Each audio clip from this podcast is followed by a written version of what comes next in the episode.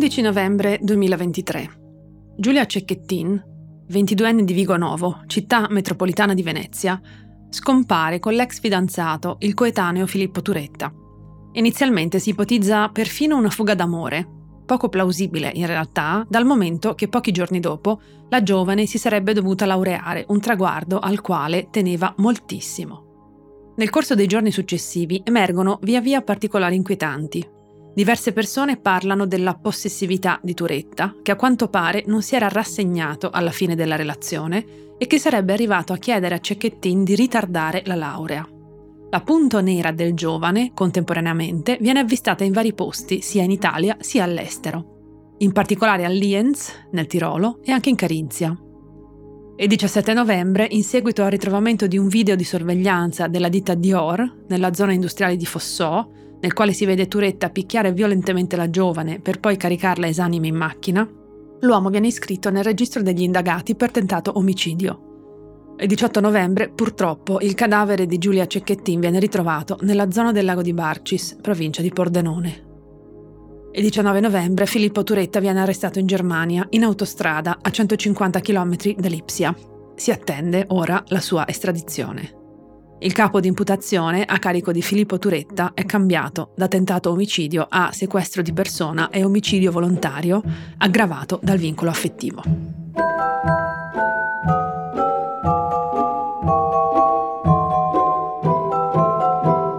Questo è Amare Parole, io sono Vera Gheno, sociolinguista e saluto chi mi sta ascoltando.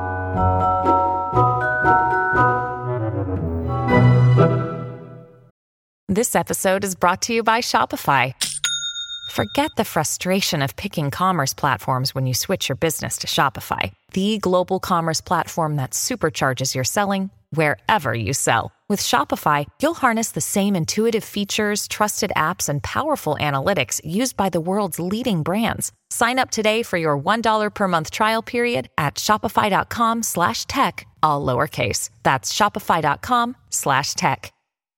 Purtroppo, dopo la puntata numero 8, eccomi di nuovo a parlare di femminicidio.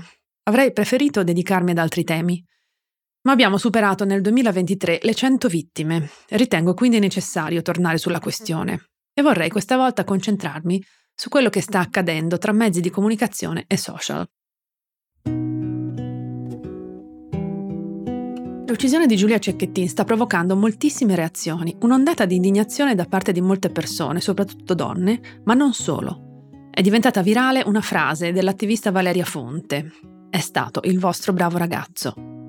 Anch'io ho scritto un post su Facebook in cui ho elencato il genere di reazioni che post come il mio o come quello di Valeria attirano. C'è quello che ti spiega che sbaglio a parlare di violenza sistemica perché così fai di ogni erba un fascio, c'è quello che e allora le donne che ammazzano i loro uomini?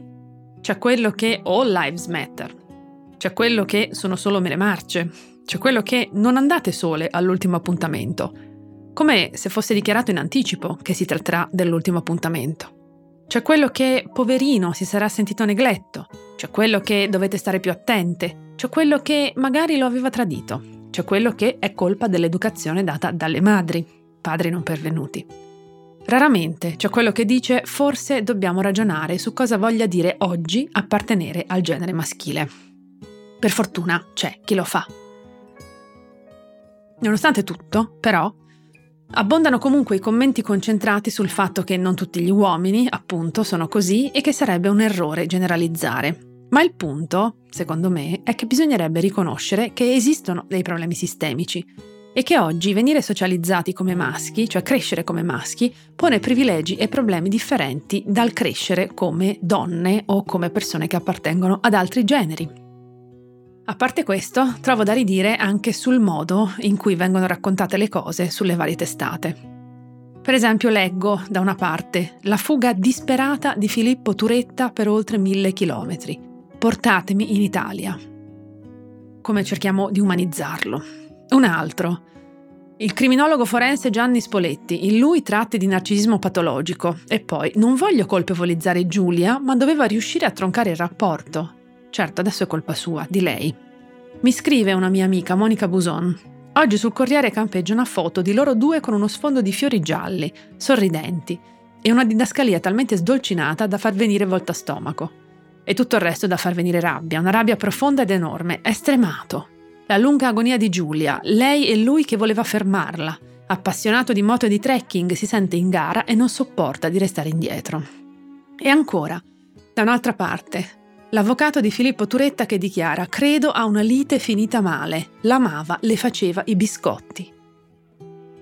Si vede ancora, nonostante tutto, prevalere la tendenza a romanticizzare la narrazione, ma anche a umanizzare l'omicida, a rendercelo quasi simpatico, mentre si cerca di spalmare una parte della colpa su Giulia Cecchettin, perché doveva proteggersi, doveva sapere, doveva essere più intelligente, doveva essere più forte.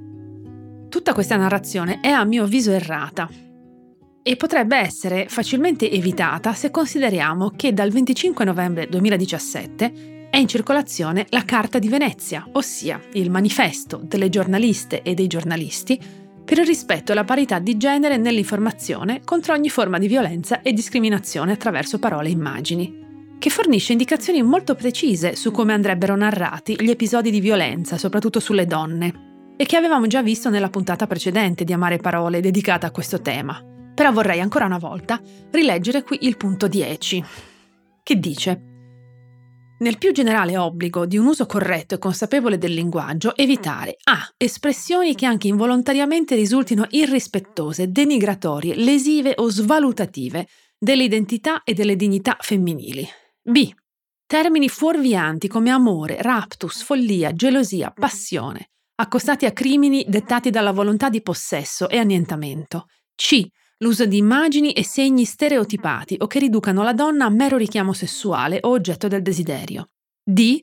Di suggerire attenuanti e giustificazioni all'omicida anche involontariamente, motivando la violenza con perdita del lavoro, difficoltà economiche, depressione, tradimento e così via. E. Di raccontare il femminicidio sempre dal punto di vista del colpevole, partendo invece da chi subisce la violenza, nel rispetto della sua persona. Se riguardiamo sotto questa luce gli esempi di titoli che ho letto, beh, ci sarebbe da fare un ripasso, direi, della Carta di Venezia. E le narrazioni sono importanti perché concorrono a creare movimenti di opinione all'interno della comunità. In questo momento abbiamo bisogno di consapevolezza, non credo che abbiamo bisogno di racconti romanticizzati o perfino di poesie composte ad hoc per l'accaduto, oppure di elenchi di particolari scioccanti.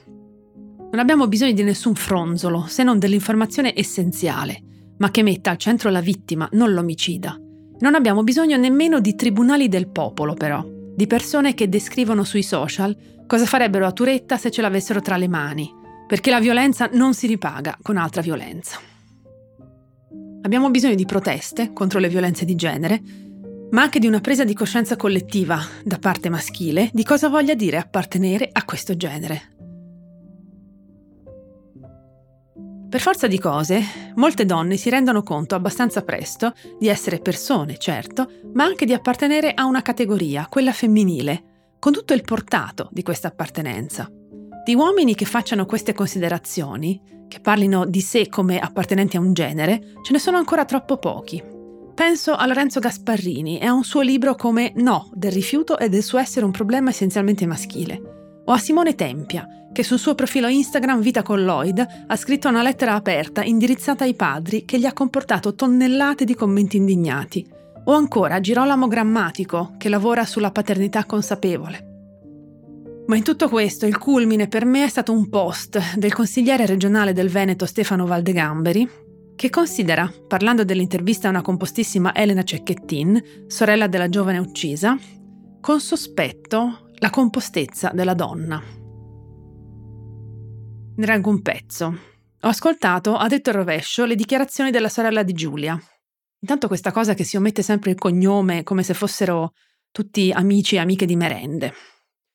Comunque, posso dire che non solo non mi hanno convinto per la freddezza e apaticità di fronte a una tragedia così grande, ma mi hanno sollevato dubbi e sospetti che spero i magistrati valutino attentamente.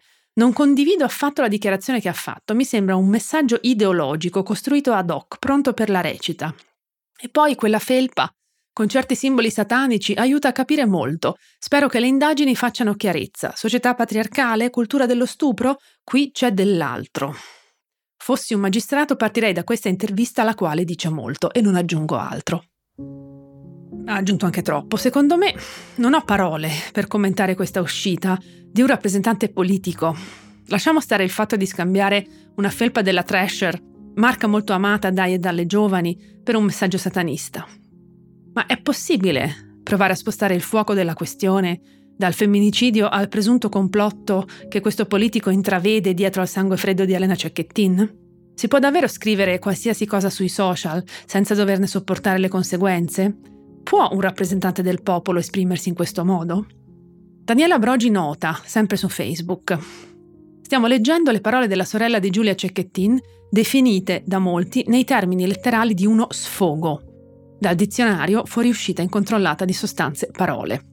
Anche questo vocabolario che etichetta come patologia nervosa la voce di una donna che protesta fa parte della cultura che ha ucciso Giulia. E mi unisco alle considerazioni di Daniela e dichiaro il mio pieno, pienissimo supporto a Elena Cecchettin e tutto il mio rispetto. Per concludere voglio leggere un paragrafo, quello sulle violenze coniugali, dal libro di Victoire Toyon, Fuori le palle, privilegi e trappole della mascolinità, pagine 186-189. Il libro è appena uscito per ADD Editore, nella traduzione di Chiara Licata e Giulia De Marco, con una mia postfazione. Leggo. La coppia e la famiglia sono il luogo in cui si esercitano di più le violenze di genere. La prima causa di mortalità e di invalidità dei giovani europei dai 16 ai 44 anni è la violenza all'interno del nucleo familiare, ancora prima degli incidenti stradali e del cancro. Poiché queste violenze hanno luogo in ambito privato, se ne fa una questione privata. Così lo stupro per molto tempo è stato considerato non come un crimine contro la persona, della donna che lo subiva, ma contro l'onore dell'uomo che ne era proprietario. Marito, padre, padrone. Un'usurpazione della sua proprietà. È per questa ragione che per secoli si è reputato impossibile che una schiava potesse essere violentata dal padrone o una moglie dal marito. In Francia ogni anno più di 225.000 donne sono vittime di violenze coniugali da parte del loro compagno, ovunque e in tutte le classi sociali. Aggiungo io che i dati italiani sono facilmente reperibili e sono anche riportati in nota. Torno a leggere Toyon. Dal punto di vista dello studio delle mascolinità, ci si chiede per quale ragione centinaia di migliaia di uomini picchino, torturino, annientino le donne che dicono di amare. Perché a volte si arrivi al punto di ucciderle. Queste donne non muoiono, come recita la formula, non sono oggettini preziosi che soccombono per un colpo di troppo. La verità è che vengono uccise, strangolate, soffocate, pugnalate, ammazzate a colpi di pistola, buttate giù dalla finestra. In molti casi avevano segnalato precedenti violenze alla polizia.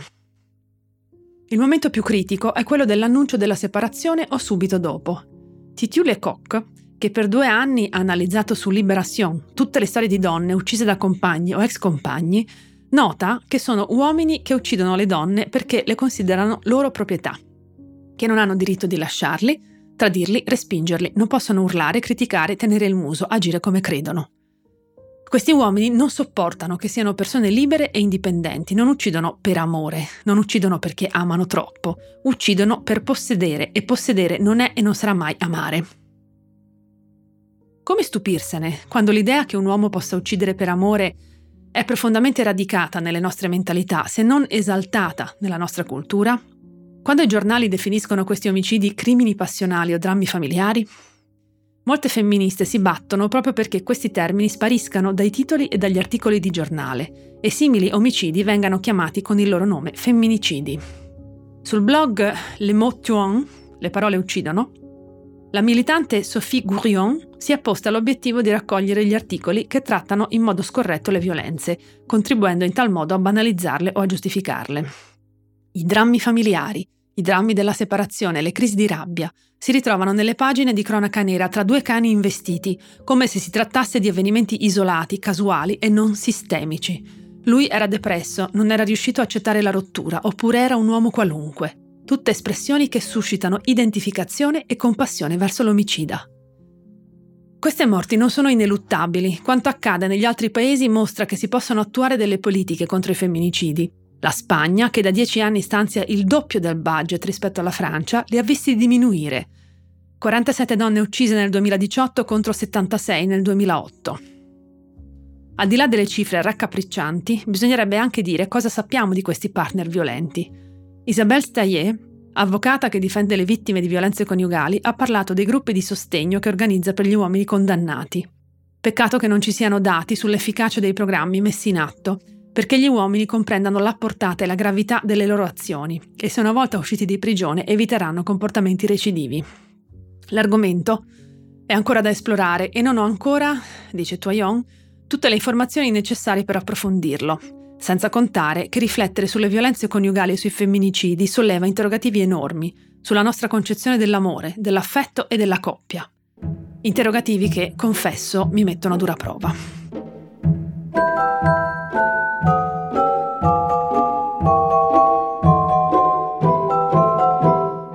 Interrogativi che mettono a dura prova anche me, e con un pensiero a Giulia Cecchettin, e sperando che queste parole vi abbiano dato da riflettere, pur rimanendo amare, vi saluto e vi aspetto al prossimo episodio.